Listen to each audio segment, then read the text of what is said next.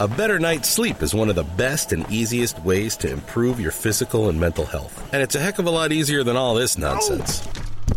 So even if you throw your New Year's resolutions out the window, you can still put your body on a Nectar mattress and get the healthy sleep you need. Prices start at just $499, and you get $399 in accessories thrown in, plus $100 off, a 365-night home trial, and a forever warranty. Go to NectarSleep.com and join the over 2 million people who are already sleeping on a Nectar mattress this year.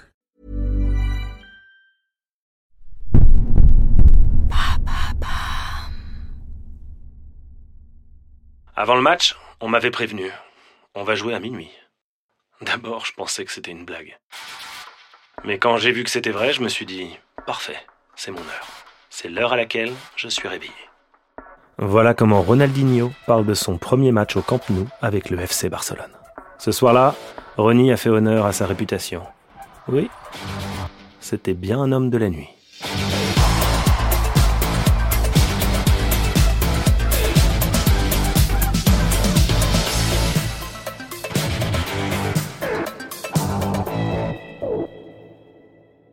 Salut à tous, je suis Justin Blancard, et dans cet épisode, je vais revenir sur le premier but de Ronaldinho avec le FC Barcelone. Une rencontre folle qui s'est disputée à minuit et avec en prime l'un des plus beaux buts de la carrière du Brésilien. Apprêtez-vous, ce soir, je vous emmène danser avec Reni. Nous sommes le 3 septembre 2003. La rencontre de la deuxième journée de Liga entre le FC Barcelone et le FC Séville va débuter. Sur le terrain, les 22 acteurs sont prêts. Dans les tribunes, les 80 000 spectateurs aussi. L'arbitre porte son sifflet à la bouche, regarde sa montre. Il est minuit 5. Comment une rencontre de football peut-elle se jouer à minuit 5 ? Pour cela, il faut revenir un tout petit peu en arrière. Nous sommes 4 jours avant le match. Le Barça a entamé sa campagne de Liga par une victoire à l'extérieur sur la pelouse de l'Athletic Bilbao. 1-0. Ronaldinho a joué 90 minutes, mais n'a pas marqué. Alors, pour sa première au Camp Nou, face à ses nouveaux fans, l'attente est immense. Mais une sombre histoire de calendrier vient perturber les plans blaugrana. Recruté au PSG durant l'été, Ronaldinho est arrivé en grande pompe à Barcelone. C'est la recrue phare du Barça, et pour son premier match à domicile, il doit déclarer forfait. Comme ses coéquipiers Roustou et Quaresma, Reni est convoqué en sélection le 3 septembre, jour de Barcelone-Séville.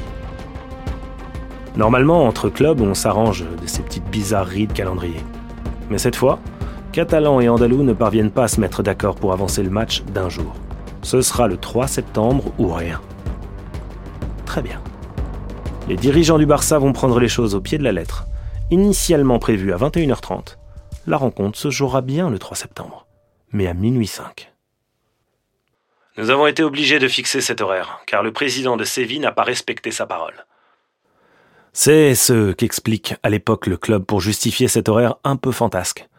Un coup de vis qui va se transformer en coup de génie. Le Barça a néanmoins une grande crainte. Le public sera-t-il présent pour une rencontre qui se dispute en plein milieu de la nuit ? Dès l'ouverture des portes de l'enceinte catalane, la foule afflue. 80 000 âmes viennent s'installer.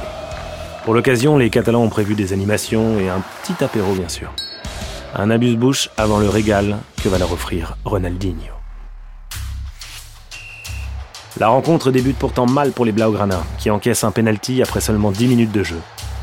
José Antonio Reyes trompe Valdés et assomme les hommes de Frank Rijkaard.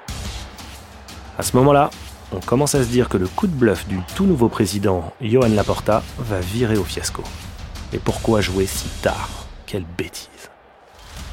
La rencontre file, et les couche-tards présents au stade commencent à avoir les paupières lourdes. Et c'est tout juste l'instant choisi par Ronaldinho pour rallumer la lumière. Valdés, le portier barcelonais, dégage le ballon sur le Brésilien.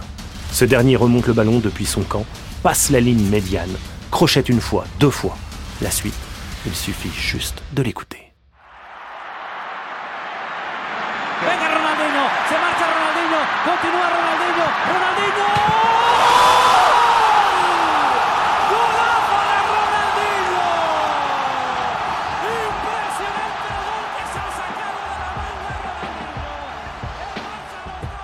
le numéro 10 brésilien vient de décocher une frappe surpuissante de 30 mètres. Bam ! Boîte aux lettres, barre entrante, le stade est en transe. Le réveil est si intense que l'Observatoire des tremblements de terre de Catalogne enregistre une activité inhabituelle à ce moment-là. Eh ouais, Reni a littéralement déclenché un séisme.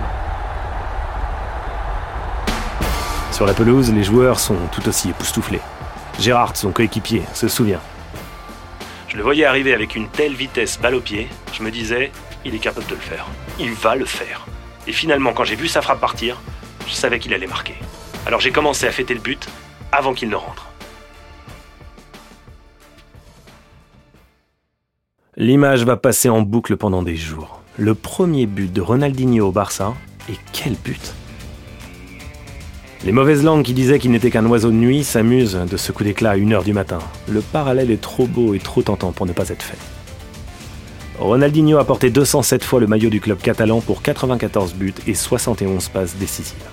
Mais dans l'esprit de tous, c'est ce premier pétard qui a allumé la flamme de Reni au Barça.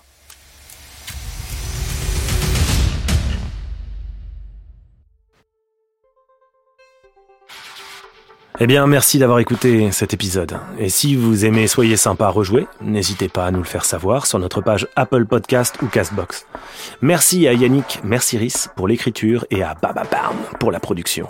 On se retrouve très vite pour un nouveau match. À bientôt.